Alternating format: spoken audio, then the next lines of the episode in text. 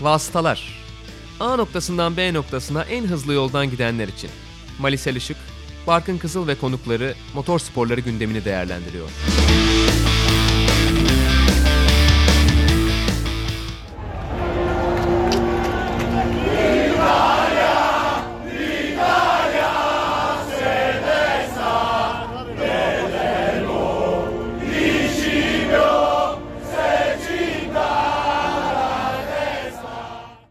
Ferrari Formula 1'in çimentosudur. Geçtiğimiz yarışlarla beraber de bunu tekrardan kanıtladılar. Formula 1 yıllardır bu esaret altında bu basiretsiz haliyle çırpınırken herhalde Formula 1 de artık Ferrari'nin yükselişiyle beraber eski güzel parlak günlerine dönecektir diye umuyorum. Benden bu kadar. Sokrates Podcast'te Vasıtaların 3. bölümünde girizgahı Büyük Tifozi, Büyük Holigan Onur Erdem yaptı. Teşekkür ediyoruz ona. Ben Malis Elişik. Ben Barkın Kızıl. Geçtiğimiz hafta sonunda motor sporlarında neler oldu onları konuşacağız. Elbette Singapur Grand Prix'sinin ardından bu programı kaydediyoruz ve Ferrari dublesiyle başlayacağız. 2017 Macaristan'dan bu yana ilk kez Ferrari duble yapmayı başardı. Vettel yarışı kazanırken Leclerc de ikinci sıranın sahibi oldu. Aslında tabii Leclerc'in pole pozisyonundan başladığı bir yarıştı. Vettel de üçüncü sıradan start almıştı ve stratejiyle Hamilton'ı geçmeyi başardı Ferrari. Çok ilginç yani ben Ferrari stratejiyle ama son dönemde biraz daha toparladılar aslında. Yani son birkaç yarıştır bir trend var. Es kazada denk getirmediler. Bir de Singapur'da hep Mercedes'in bir lastik performansı problemi oluyor. Ya basınçta problem oluyor ya tam olarak ısıtamıyorlar ya tam ayarı bir şekilde tutturamıyorlar yani. yani farklı sebepleri gerekçeleri de olabilir. Onların söyledikleri şeyleri de çok yüzde yüz kabul etmemek gerekiyor. Belki başka bir şey olarak da yansıtıyor olabilirler. Tam böyle şey gibi oldum bir şeylerin arkasında komplo arayan dayılar gibi oldum ama sonuçta asıl problemi hiçbir zaman hiçbir takım söylemiyor. Ama lastik problemi yaşamaları hep Singapur'da onları bir adım geriye atıyor. Hatta o yüzden 2017'de 18'de yani şampiyona bu noktadan sonra Ferrari'ye dönecek derken hep Ferrari'nin e, bir şekilde batırmasıyla da e, işler üzücü hale geliyordu. Ama bu sefer sezonun Singapur'dan sonraki noktasında toparlamaya başlıyorlar ve işte aa artık Ferrari gerçekten bir şeyler yapabilir ya da Ferrari gerçekten Mercedes her yarışta tehdit edebilir diyoruz. E bu sefer de iş işten geçti. 100 puana yakın farkı var neredeyse Hamilton'ın. Ama takımlar şampiyonası ilginç olacak bence. Sürücüler şampiyonasında da Bottas'ı geçip ikinci sırayı alma ihtimali var. Allah razı olsun gerçekten. Hani Maranello'da bir bayram, resmi tatil falan ilan edilir. Ama biraz geç açıldı takım. Bunun Çok geç büyük. açıldılar. Yani geçen senenin tersi gibi aslında düşünebiliriz. Evet. İkinci yarıda kaybedilen performansı bu defa buldu Ferrari. O da Geçtiğimiz yılların sonuna bu sezonun sonuna eklersek böyle ortaya bir şampiyonluk sezonu çıkıyor gibi. Ta, tabii ki daha sadece Singapur'u geride bıraktık. Hani bundan sonra gelecek yarışlarda onlar avantajlı olabilir gibi görünüyorlar mı bilemeyeceğiz. Üç, üç tane farklı tür pistte Mercedes'i geçtiler bir de. Hani Spa ardından Monza ardından Singapur bu bence olumlu bir şey. Yani tek bir özelliğiyle de ön plana çıkmadılar. E, strateji yaptılar orada kazandılar. Gerçekten ilginç. Bir de e, dördüncü bayrak Maranello'ya asıldı. Bir tanesi e, tartışmalı olan Kanada Grand Prix'si bayrağı. Ama mantıklı adamlar damalı bayrağın altından ilk bizim araç geçti. O yüzden kazandık diyorlar. Mali şöyle söyleyeyim yani Singapur'da Ferrari'nin kazanmasını bekliyor muydun? Beklemiyordum. Ferrari'nin kazanmasını beklemiyordum. Kimse yani, beklemiyordu herhalde. Sıralama turuna rağmen beklemiyordum. Çünkü bir şekilde bir şeyler olur. İşte Verstappen kazanır da bileyim. Ya başka bir şey bekliyordu insanlar. Ben de o insanlardan biriydim. Ya ben açıkçası sıralama turundan sonra bekliyordum ama sıralama turlarının öyle olmasını hiç beklemiyordum. Hmm. Benim için de çok sürpriz oldu. Ama bence Ferrari'nin bu yeni geliştirdiği paketi ona çok şey kattı. Araca çok şey kattı. Çünkü şu anda Mercedes'in neredeyse önünde gözüküyor. Şu an daha iyi bir araç gibi görünüyorlar ama tabii işte yani Singapur onların hep ters ayakta yakalandığı bir pist olduğu için bir iki yarış daha görmek gerekiyor. E zaten birkaç yarış sonra da sezon bitiyor. sezon sonunda söyleyebilirim sana bunu. Bu arada. Fettel'in evet. bayıldığı bir pist Singapur. Evet. Beşinci kez kazandı. Evet sen Singapur'un aslanısın dediler telsizden kendisine. Şey mi acaba şehrin simgesi aslan mı ya da Singapur'da öyle bir şey var mı? Fembol. Olması lazım. Değil mi? Evet. Sanki. Mercedes onlarda 5 yarıştır e, daha doğrusu 5 yarışta bir galibiyet alabildiler. Onlar için de hiç beklemedikleri, alışmadıkları bir senaryo aslında Podyuma gerçek çıkamadılar oluyor. ya. Çok dramatik değil mi? Bana sanki bu noktada biraz Lewis Hamilton'ın kafasında soru işaretleri oluşmaya başlamış gibi geliyor. Soru işareti değil belki ama ünlem işareti oluşmuş gibi görünüyor. Ee, ya şey gibi aslında biraz işte. Ee, Almanya Grand Prix'sindeki o hafif tatsızlık. Yani ciddi anlamda sezonlarını etkileyecek mi? Bence etkilemeyecek. Yani gidişatta çok büyük bir değişiklik olmayacaktır. Çünkü buraya kadar inşa ettikleri sezon e, tersine çok kolay döndürülebilir bir sezon değil. Bayağı her şeyin çok ters gitmesi gerekiyor. E o zaman da senin kontrolün dışında oluyor bazı şeyler. Onun dışında bence rahattır ya. Yani Mark Marquez kadar rahat değilse de sezonun sonuna kadar iyi sonuçlar elde edip biraz puanlar aldığı sürece bence şampiyonluğa gidecek gibi görünüyor Hamilton. Ama Bence yani daha acayip sezonlar gördük tabii yani. Şampiyonlukta bir problemi yok zaten. Benim demek istediğim hem galibiyet rekoru kovalıyor hem şampiyonluk rekoru kovalıyor. Önümüzdeki sezon Ferrari bu düzeyde olursa bunları yapması zorlaşacak. 2021'de zaten kapalı kutu.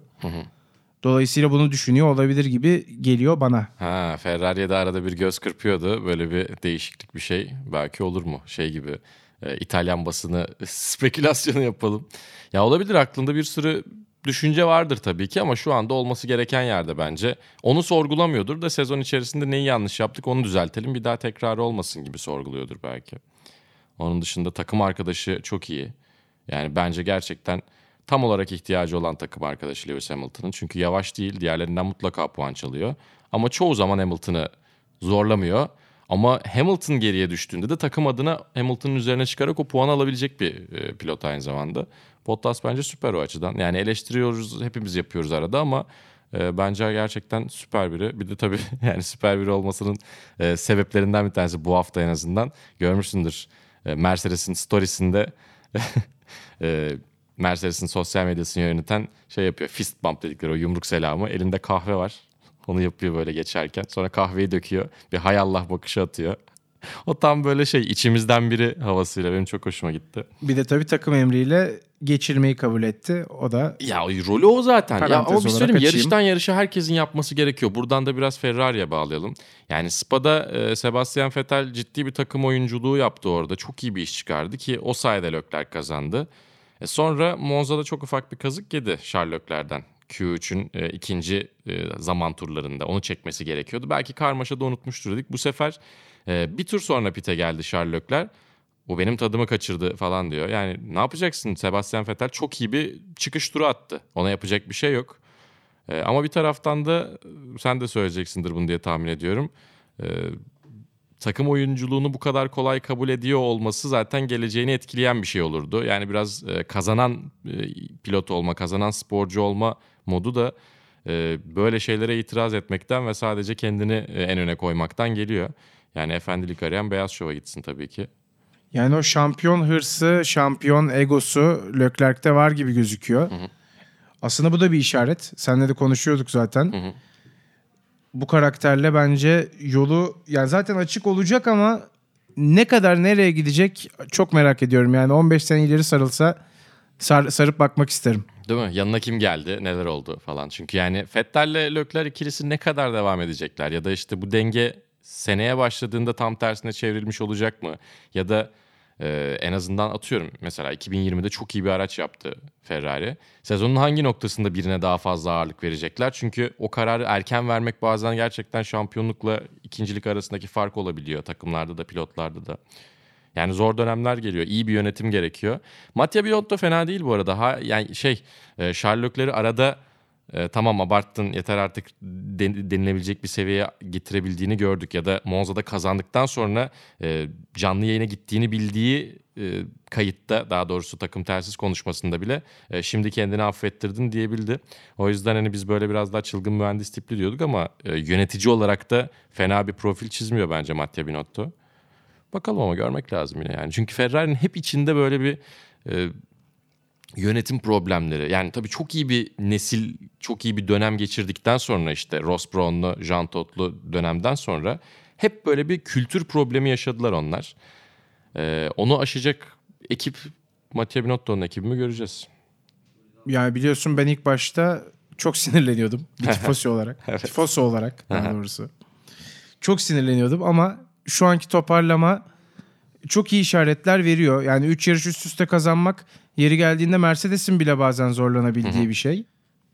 Ferrari'nin bu performansı da kırmızı rengi gönül veren bütün dünyadaki herkesi herhalde mutlu etti. Onlardan bir tanesi de Onur Erdem'di zaten. Evet az önce görüşlerini aldık. Bu arada Genereller'de Fettel'le görüştüğünden beri Fettel'de bir toparlanma, bir yükselme var. Evet değil mi? Maranello'da Sebastian Vettel'i ziyaret etti e, Genereler. Tabii e, bütün etkinlik onun için düzenlenmiş öyle bir şey. Aynı zamanda oradaki izlenimlerini e, Eylül sayısında Sokrates'te okuyabilirsiniz. Fettel'in özel davetiyle. Aynen öyle. bulundu.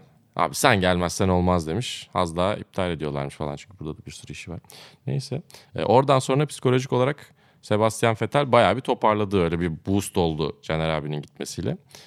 Ve bu galibiyete de çok ihtiyacı vardı ya. Gerçekten hani işin şakası bir yana e, insanların üzerindeki Vettel'in üzerinde oluşturduğu baskı ya bazen hepimiz yapıyoruz bunu işte. Dört kez Formula 1 dünya şampiyonu olmuş bir adamı bu kadar kolay harcamamamız lazım bence. Hani tamam gerçekten çok hatalar yapıyor ama bu bir kısır döngüye de dönüyor. Yani hata yaptıkça üzerindeki baskı artıyor. Üzerindeki baskı arttıkça hata yapıyor ve bu saçma sapan bir hal alıyor. Ve dediğim gibi ne olursa olsun dört kez e, dünya şampiyonu olmuş bir adam. E, ne olursa olsun hani Formula 1'in farklı bir dönemiydi belki o. Belki şu anki şartlar uymuyor denilebilir mi? Yani zorlarsan denilebilir ama e, yani şansa veya herhangi bir şekilde e, işin içerisinde dünyanın en iyisi olmadan şampiyon olan bence kimse yok. Yani 1950'den itibaren bence dünyanın en iyisi olmadan e, motor sporlarında Formula 1 dünya şampiyonu olan yok. Dünyanın en iyisi olup şampiyon olamayan var ama şampiyon olduysa mutlaka onu hak ediyorlar diye düşünüyorum. Bunu üst üste dört kere tekrar etmek zaten çok nadir görülen bir şey.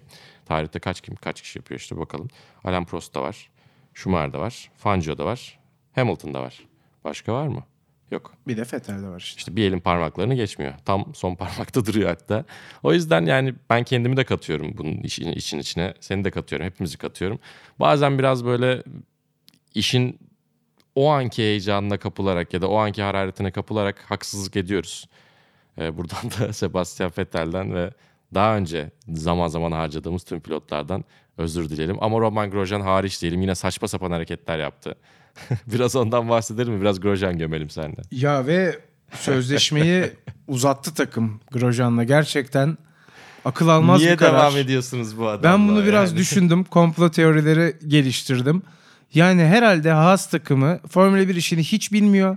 Grosjean'ın grid tecrübesinden, paddock tecrübesinden faydalanmak için Grosjean'ın yarışlarını mahvetmesine Dan- izin veriyorlar. Danışman olarak mı Evet, tutuyorlar? danışman pilot olarak pilotluk tutuyorlar. Ya başka bir açıklaması aklıma gelmiyor. Gerçekten bu kadar istikrarsız ya da istikrarsızlıkta istikrarlı Vay. bir pilotu niye muhafaza ediyor takım? Hiç anlamış değilim. Paradokstan paradoksa koşan podcast vasıtalar dedi. O- Ya şey bir de tabii Kevin Magnussen'ı da tutuyorlar.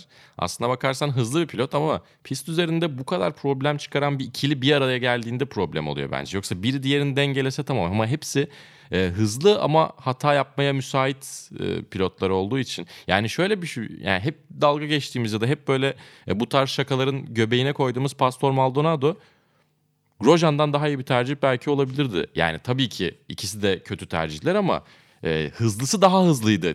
Tap noktası ya da hatasız geçirdiği günü Roman Grosjean'dan daha iyiydi.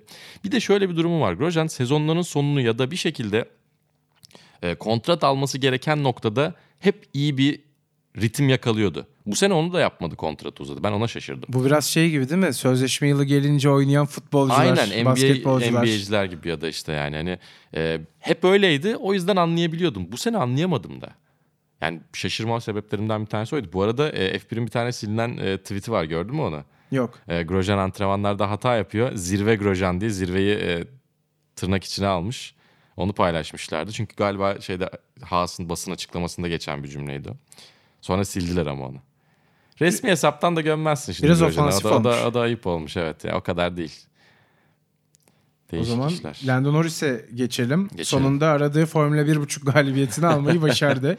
Geriye kalanların Formula 1'den kalan Bu sene Spa'da biliyorsun ıskaladı iyi sonucu. Yani yazık ya. tamamen talihsizlik sonucunda bir o da bayrak problem atsın ya. Bak sonucunda. o da onu hak etti bence. Maranello'ya bir tane bayrakta ya da Walking'e bir tane bayrak o aslında abi kazandım sayılır diye. Son turda çünkü çok acıklıydı Spa'daki. Burada da iyi işler yaptı, güzel geçişler yaptı. Genç pilotlar güzel ya. Yani Ee, ya George Russell tabii ki yine Grosjean tarafından e, yarışı biraz çöpe atıldığı için ondan bahsedemeyeceğiz İlk ama. defa yarış bitiremedi George Evet. Russell onu da ekleyelim. Doğru. Williams'lar mı ilk defa yarış bitiremedi? Sezonun başından bu yana çok iyilerdi en azından. Belki kaçırdıysak yani yüksek yüzdeyle yarış bitiriyorlardı. Tabii basmayınca gidiliyor bir şekilde. E, Alex Albon da çok iyi işler yaptı. Lando Norris kadar e, göz doldurdu aslında. Yani o da zaten e, ilk üç takım içerisindekilerin sonuncusuydu. Altıncı sırada yarışı bitirdi. Ama geçişleriyle, mücadelesiyle ön plana çıktı bence. Benim e, bir sokak pistinde ondan beklediğimi gösterdi. Ve zaten onu istiyorlar. Çok ekstra bir şey istemiyorlar. Max Verstappen'i biraz destekle. E bir de bir şeyler fırsat olduğunda değerlendir diyorlar. O yarım seneden önümüzdeki e, yarışlarda da birlikte e, sezonu böyle bir toparlayıp bence Red Bull kontratını alacak önümüzdeki yıl içinde. Öyle görünüyor. Ben de değiştireceklerini hiç zannetmiyorum sürücü kadrolarını. Tabii Daniel Ricciardo'nun da cezası var. Aslında onu da konuşmamız lazım. Evet. Renault kontratı değil mi cezası? ha pardon şey motor cezası. Evet evet tamam. Bahsedelim ondan.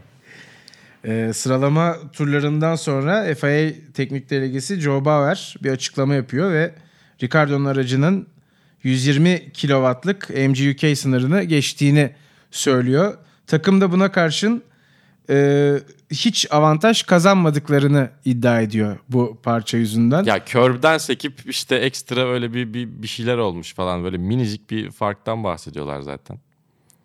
Ama cezayı aldı. Yapacak bir şey yok. Bir de Renault'un çok acayip bir tweet'i vardı. Böyle üç tane arka arkaya alt alta pasif agresifliğin sınırlarını zorlayan bir tweet. Benim de hoşuma gitti çünkü ya bir de bir taraftan tamam evet teknik kural teknik kuraldır ama avantaj sağlamıyorsa ya da çok çok çok minik bir avantaj sağlamışsa göz ardı edilebilir.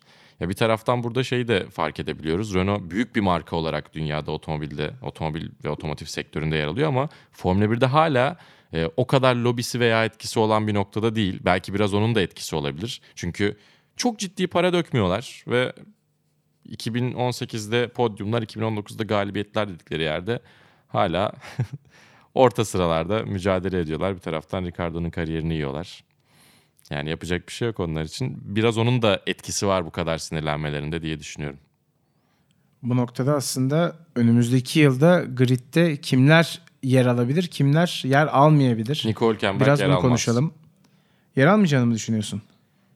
Zor çok fazla koltuk kalmadı zaten. Bir de yani Robert Kubica'nın yerini onun dolduracağını düşünmüyorum. Williams dışarıya para vermemek için çok ciddi taklalar atıyor. Yani hani yaptıkları hareketlerin haddi hesabı yok.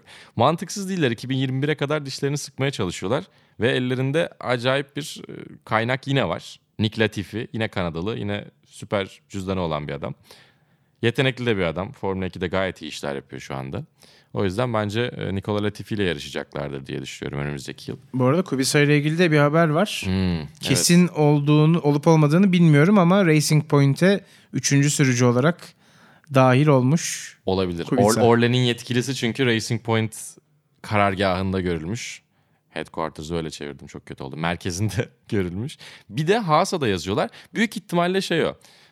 Hem yedek sürücü hem de böyle e, bir sıkıntı olduğunda veya işte pilot değişikliği istediklerinde daha iyi bir takımla en azından kendini gösterebileceği bir fırsat da yaratacak. Bence çok akıllıca hamle. Çünkü Williams'la gerçekten kendini göstermesi çok mümkün değil. George Russell da canavar gibi çocuk ama elde ettiği sonuçlar ortada. Belli bir şeyin aracın üzerine çıkamıyorsun. Belki Formula 1'in eleştirilmesi gereken ve düzeltilmesi gereken zaten Liberty Media'nın ve e, FIA'nın da ortak çalışmaya e, çalıştığı, daha doğrusu düzeltmeye çalıştığı şeylerden bir tanesi o. E, aracın performansının üzerine pilotların çıkabilmesi ve işte belki o e,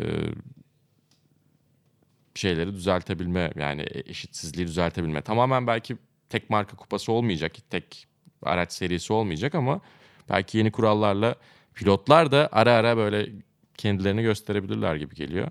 Ama şimdilik öyle değil. E, Robert Kubica'nın nasıl döndüğünü bilmiyoruz. Dönüyor olması bile çok acayip bir hikaye ama e, nasıl döndüğüne dair herhangi bir fikrimiz yok aslında. Kolunu kıpırdatamadığından dolayı mı? Yok hayır yani Nasıl döndüğünden? döndükten sonraki hızını bilmiyoruz çünkü karşılaştırabileceğimiz bir tek George Russell yani yoksa ha sen şaka yapmıştın ben Evet. çok analize girdiğim için doğru. Özür dilerim. Yok. Yo doğru ama hakikaten zor iş. Bu arada biliyorsun kolunu o yüzden öyle sabitletiyor. Dirseği hafif kırık bir şekilde sabitletiyor. İşte nasıl Hiç dönüyor dedin ya. diye. Doğru. Neyse. Çok acayip. Yani sezon öncesi testlerde spin atıyordu. Ya bu bu şekilde kullanamaz diyorduk. Cayır cayır puan aldı adam ya. Şaka maka. Takdir ediyorum yani. Yani değişmesi muhtemel kadro Alfa Romeo kadrosu gibi gözüküyor. Gibi. Bir sanki. de onunla ilgili yorumlarını Ha, alayım. Hülkenberg Öyle bitirelim yarışırsa istersen. Alfa Romeo'da yarışabilir Evet. bak evet o kadar keskin konuştum da benim kendisine e, özel bir sempati beslemediğim için belki öyle dedim. Yani evet bir taraftan orta sıra pilotu olarak aslında bakarsan kötü değil bir hızı var ama hep bir sonraki adımı atmakta problem yaşadığı için biraz eleştiriyorum. Giovinazzi de yine puan çıkarttı Singapur'dan. Evet ya istiyor olabilirler. Bir de şey yani eğer Ferrari Giovinazzi'yi orada görmek istiyorsa orada kalır. Çünkü bir koltuk Sauber'in bir koltuk Ferrari'nin gibi duruyor şu anda Alfa Romeo Sauber planlamasında. O yüzden de Hülkenberg belki orada olmayabilir. Belki orada olmayı istemeyebilir. Bilmiyorum bakalım yani değişik olacak. Pe- Sergio Perez'in de 3 senelik anlaşma imzalayıp hala Force, e, şeyde Racing Point'te kalıyor olması benim biraz tadımı kaçırıyor. Yine saçma sapan hareketler yaptı antrenmanlarda. Duvara sıkıştırdı Kevin Magnussen'ı falan. Sevmiyorum ben Sergio Perez'i. Ya ben de hiç sevmiyorum. Bir şey de söylemek Ha, bir arada çok severdim. İlk çıktığı zamanlarda hakikaten çok iyiydi. Sonra gittikçe altı boş olan bir e, özgüven ve işte narsisizme doğru gitti. Ya bun- bunları yapabilmek için gerçekten ya şampiyonluk adayı olmuş olman ya da gerçekten arka arkaya böyle yarışlar kazanıyor olman, çok ekstra bir şeyler yapman gerekiyor. Yani bu Alonso'da bile bazen eğreti duran bir şeyken bilmiyorum Sergio Perez'de çok saçma duruyor. O zaman önümüzdeki Grand Prix olan Sochi'yi de şöyle bir ufak konuşalım. Ondan sonra Formula 1'i kapatalım. Başladığı gibi biter. Baştan söyleyeyim ben onu bir kere. İlk virajda bir şey değişmezse çok bir şey olmaz. Yani hani biraz şımartıldık aslında bu sezon. Nefis yarışlar gördük ama e, normal şartlarda böyle televizyon karşısında hafif hafif uyuklamaya doğru giden bir yarış bizi bekliyor olabilir. Güzel bir istatistiğim var sen ondan evet bahset. 2000 e, düzeltiyorum 1913 ve 1914'te iki defa Rusya Grand Prix'si yapılıyor St. Petersburg'da. O yarışları Benz kazanıyor. Mercedes-Benz kazanıyor. Ee, sonrasında da 2014'ten günümüze kadar yapılıyor ve 5 yarışın tamamını Mercedes kazanıyor. Hamilton, Hamilton, Rosberg, Bottas, Hamilton hatta onu da paylaşayım. Yani Rusya'da Mercedes markası dışında kazanabilen kimse yok. Evet ve bu belki bu sene değişebilir bu arada. Yani yapı olarak ve son trendlere, son momentumlara baktığımızda belki Ferrari buradan bir galibiyet daha çıkarabilir. O açıdan güzel olur. Yani yarışın kendisi değil ama yarışın sonuçları ve şampiyona sıralamasına yansıması ya da şu anki sezon gidişatına yansıması açısından belki heyecanlı olabilir. Ama yarışın kendisinden çok beklentiniz olmasın. Yani en azından e, platformunuz yayınlıyorsa izleyin. Çünkü her zaman olmuyor tabii böyle bir şey. E, fırsatı değerlendirin. Fırsat varken evet izlemek Fırsat varken lazım. izleyin ama yani çok keyif verebilir mi emin değiliz. Bekleyip göreceğiz. Peki o zaman MotoGP diyelim. Bak ona da nazar değdirdik ha. Acayip yarışlar oluyor son viraja gidiyor falan dedik. Gerçi yine Mizano son tura gitti ama burada hiçbir şey olmadı aldı gitti. Evet Marquez. Aragon'da Marquez kendi evi diyebileceğimiz İspanya'da dominant bir performansla galibiyete uzandı. 200. kariyer yarışında 78. galibiyetini aldı. Neredeyse %50 gibi bir istatistiğe doğru gidiyor yavaş yavaş. Neredeyse. Korkutucu bu anlamda bence. Ya bir de yarıştığı adamlar Mark Marquez gelene kadar uzaylı olarak bildiğimiz adamlar. Yani e, rakipleri çok sağlam baktığında ama yine de bir de bunu fark açarak yapıyor olması. Bir de bir şey söyleyeceğim. Bu çocuk e, yıllardır yarış kazanıyor 2013'ten beri. Hala fark Marquez gibi bir gerizekalı espri yapılmadı. Ben bunun patentini burada vasıtalarda almak istiyorum. Bir daha kimse yapmasın diye. Ve biz şeye baktık bir de sevgili dinleyenler. 200. yarışını kimler kazandı ya ben öyle bir şey hatırlıyorum dedik. Formula 1'e baktık. Varmış ya çok özel bir şey değilmiş yani. Yani Ya da 200. çok yarış özel pas- sürücülerin hepsi kazanmış. O da olabilir. Ya ama 200 yarışa gitmek de öne. Ya 200 yarışını kazanamayanlara bakabilirdik belki 200. yarışında kimler problem yaşadı diye. Çünkü 2011 Zaten Macaristan'da o daha kısa bir liste kazanmış. olurdu. Bakması daha kolay. Olabilirdi belki de. İşte iki sene önce pardon geçtiğimiz sene Vettel Bahreyn'de kazanmış. Ondan sonra 2004'te Nürburgring'de Avrupa Grand Prix'sinde Schumacher kazanmış. 2017'de Hamilton Spa'da kazanmış. Yani 200. yarış deyince tamam ben de o işte deyip kazanmışlar. Ben çok arkasından böyle zor bir istatistik çıkar diye bekliyordum. Belki Rossi de kazanmıştır 200. yarışını da bunlara baktıktan sonra sıkıldık biz araştırmayı bıraktık. O yüzden çok bir şey çıkmadı. Sezonda da hala 5 yarış var. 98 puanlık bir avantaja sahip şu anda Marquez. Herhalde şampiyon olduğu gibi artık puan rekorunu kovalıyor. Tabii tabii yani şey işte bir sonraki yarışta o puan farkı yüzün üstüne çıktığında şampiyonluğu garantilemiş oluyor. O yüzden Dovizioso'nun en az 2 puan kapatması gerekiyor. Yani Mark Marquez'in önünde bitirmesi gerekiyor. %90 şampiyon olacak. Tayland'da şampiyonluğunu ilan edecek gibi duruyor.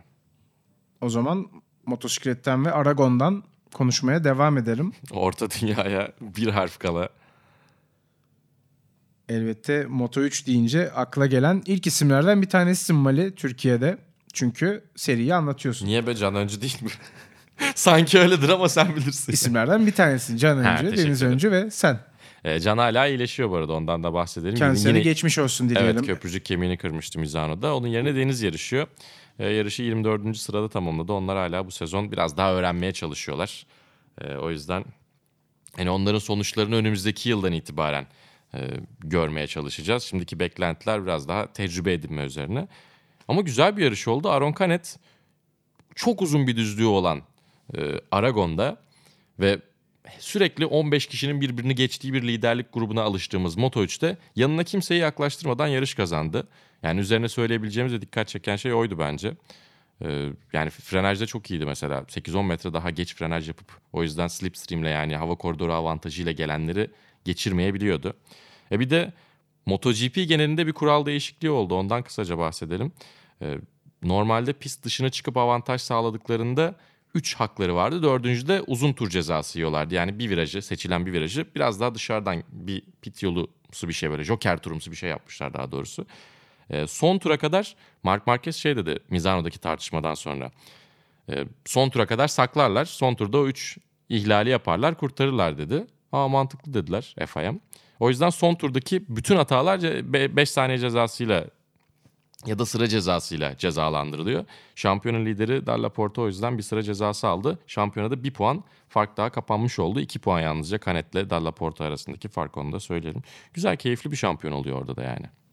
Öncü kardeşlerle ilgili de birkaç kelime senden rica ederim. Takip ediyorsun elbette. Yani tabii ki 2020 onlar için e, belirleyici bir sezon olacak. E, Aki Ayo'da, Red Bull'da, KTM'de onlara güveniyorlar. O güveni de boşa çıkaracaklarını düşünmüyorum. Bir de kolay değil gerçekten. Carlos Tatay burada e, en son Red Bull Rookies Cup şampiyonu, Çiçeği Burnu'nda şampiyon.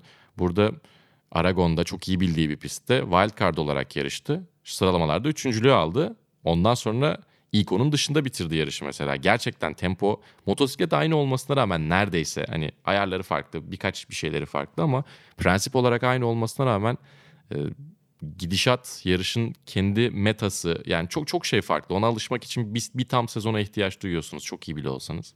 O yüzden 2020'yi bekleyip e, yine heyecanla izlemek gerekiyor onları. FIM EWC'de de yeni sezon açıldı Boulder'da. 24 saat süren Horikar keyfi heyecanı. Yani bir, de bir taraftan tabii Suzuki e, ilk defa yarış kazandı. Dominic Möllian'ın ardından uzun yıllar onların böyle e, efsanevi takım patronları var. Bir de Fransız ekolüdür ya işte. VRC'de daha önce Corrado Provera vardı. Peugeot'da böyle sert, e, dominant ya da ne bileyim işte Euroleague koçu tarzında hocalar gibi. Ee, onlar hala devam ediyor tabii. G-Staff'ler devam ediyor ama e, Suzuki mesela yeni bir dönemde ilk yarışı kazandı. O da ilginç oldu. Wojcik Racing gidiyor bayağı. Ondan biraz sen bahset istiyorsan. Evet bağımsız bir takım Wojcik Racing. Ee, şöyle biraz yarıştan bahsedeyim aslında. Paul Ricard pistinde inanılmaz bir fırtına, yağmur, rüzgar ne ararsanız vardı. Bir tek kar yoktu. Ee, Doğanın dengesini bozdunuz. Motor sporları da etkilendi işte. Biraz öyle Döner oldu. dolaşır gelir. e, o şartlarda Wojcik Racing yani hiç fabrika takımlarına kafa tutması nasıl diyeyim beklenmeyen takımlardan bir tanesi en hafif tabirle. Ee, yarış başlangıcında Gino Rea ile ki kendisi de zaten anlattığımız bir isim. Ee, çok ciddi bir fark yaratmayı başardı. Önce geçişler yaptılar sonra 15 saniye fark yarattılar. Ama sonrasında ne oldu? Hava artık iyice kendini bozdu. Önce sarı bayraklar sonra güvenlik aracı ondan sonra da kırmızı bayrakla seans durdu. Ee, zaten bu mücadeleye Boldor'a da bu yağışlar damga vurdu diyebiliriz. Bir de şey oldu ya. Lastik bariyer yandı. Yani Oraya şey geleceğim. nasıl oluyor ya? Oraya geleceğim. Hikayesini çok kısa anlatayım. Ee, gece seansının tamamen iptal edilmesine karar verdiler. Sabah 7'den yarış bitimine kadar Yarış devam etti. O arada da işte dediğin gibi yangınlar çıktı pistin üzerinde. Çok garipti. Yani favori takımların 3 motosikletinin daha doğrusu bir motosikleti kaza yapıyor, yağ döküyor yere. Diğer iki favori de o yağdan etkileniyor. Bariyerde buluyorlar kendilerini ve yangın çıkıyor. Yani şöyle düşünün Ferrari kaza yapıyor. O kazadan Mercedes ile Red Bull etkilenerek yanmaya başlıyorlar. Böyle bir olay gördük. Bir de lastik bariyerlerde yandığı için yanmasının bitmesini beklediler. Kimse müdahale de edemedi. Bayağı kocaman bir alev topu oldu. İlginçti yani. Bu anlamda garip bir yarıştı ama Kawas- e, Suzuki ilk yarışı kazandı sezonda. Evet bakalım nasıl devam edecekler. Yine Suzuka 8 saatte bitecek. Bizi yine yakından ilgilendiren bir yarış olacak tabii ki diye tahmin ediyoruz. E, Bir de ufak ufak çok kısa kısa e, birkaç nottan bahsetmek lazım toparlamadan önce. IndyCar'da sezon bitti. Laguna Seca da bitti. E, Çok keyifli yerlerden bir tanesi. Daha önce kart zamanında sezon finaline ev sahipliği yapmış yerlerden bir tanesi. Ve e, buradaki çok hatırlanan anlardan biridir. The Pass, geçiş diye bilinir. Böyle Amerikalılar her şey isim koymayı çok sevdikleri için. E, motor sporlarında gerçekten böyle o geçiş diye hatırlanan 96'da Alex Zanardi'nin e, Brian Herta'yı Corkscrew'da e, geçişi. Son turda hatta. Araziyi kullanarak geçişi. Aynen öyle. İşte Amerikalıların öyle de bir tarzı var. Asfaltsa eğer geçebilirsin. Pist kesme demiyorlar. Onun oğlu Colton Herta kazandı ve bu senenin en iyi çaylağı. Çok iyi işler yapıyor. Austin'de ilk yarışı yani Austin'de kariyerinin ilk yarışını kazanmıştı. Geleceği de parlak görünüyor. Bir başka genç yetenek de artık tecrübeli olmaya başladı tabii ki ama Joseph Newgarden ikinci kez IndyCar şampiyonu oldu. Orası da çok keyifli. Yeni sezon geldiğinde orada bahsederiz tabii ki ya da şöyle bir geriye dönük toparlarız. Indy 500 dışında da takip etmesi çok keyifli serilerden biri. Eğer arayıştaysanız öneririz. Bir de kaza haberimiz var yine. Evet. Yine Spa'dan geldi bu haber. Hatta yine YLMS'te. Radyon'dan. Evet, Radyon'da. Paul Hübschaten yani Huber'in kazasının aynısını yapıyor ama neyse ki arkadan gelip kimse ona çarpmıyor. Avrupa Le Mans Bence oraya bir modifikasyon gerekecek. düşünüyorlar zaten. Yani bu da e, son gündemlerden bir tanesiydi. Evet böylece herhalde yavaş yavaş bitirebiliriz. Her şeyi konuşmuş olduk. Ben Barkın Kızıl. Ben Malis Elişik. Vasıtalar sona erdi. Bir sonraki programda görüşmek dileğiyle. Hoşçakalın. Hoşçakalın.